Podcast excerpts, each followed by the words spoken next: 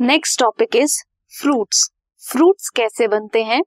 Fruits are mature और ripened ovary ovary जब mature होती है राइप होती है देन फ्रूट बनते हैं. They are developed after fertilization parthenocarpic भी फ्रूट्स होते हैं, जो विदाउट फर्टिलाइजेशन ऑफ़ ओवरी बनते हैं. For example seedless grapes seedless oranges and pericarp क्या होता है फ्रूट में? Pericarp is the fruit wall fruit की जो वॉल होती है उसे पेरिकाप बोलते हैं। पार्थिनोकापिक वो फ्रूट्स होते हैं जो विदाउट फर्टिलाइजेशन बनते हैं।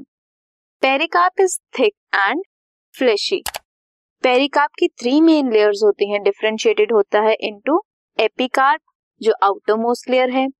मेजोकार्प सेंटर वाली लेयर है। And endocarp is the innermost of fruit seed होता है एंडोकार्प के अंदर.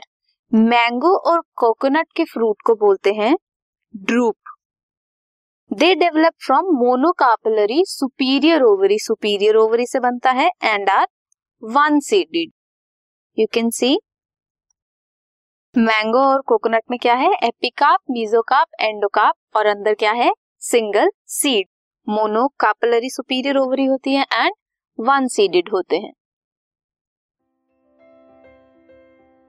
This podcast is brought you by Hubhopper Shiksha Abhiyan अगर आपको ये पॉडकास्ट पसंद आया तो प्लीज़ लाइक शेयर और सब्सक्राइब करें। और वीडियो क्लासेस के लिए शिक्षा अभियान के यूट्यूब चैनल पर जाएँ।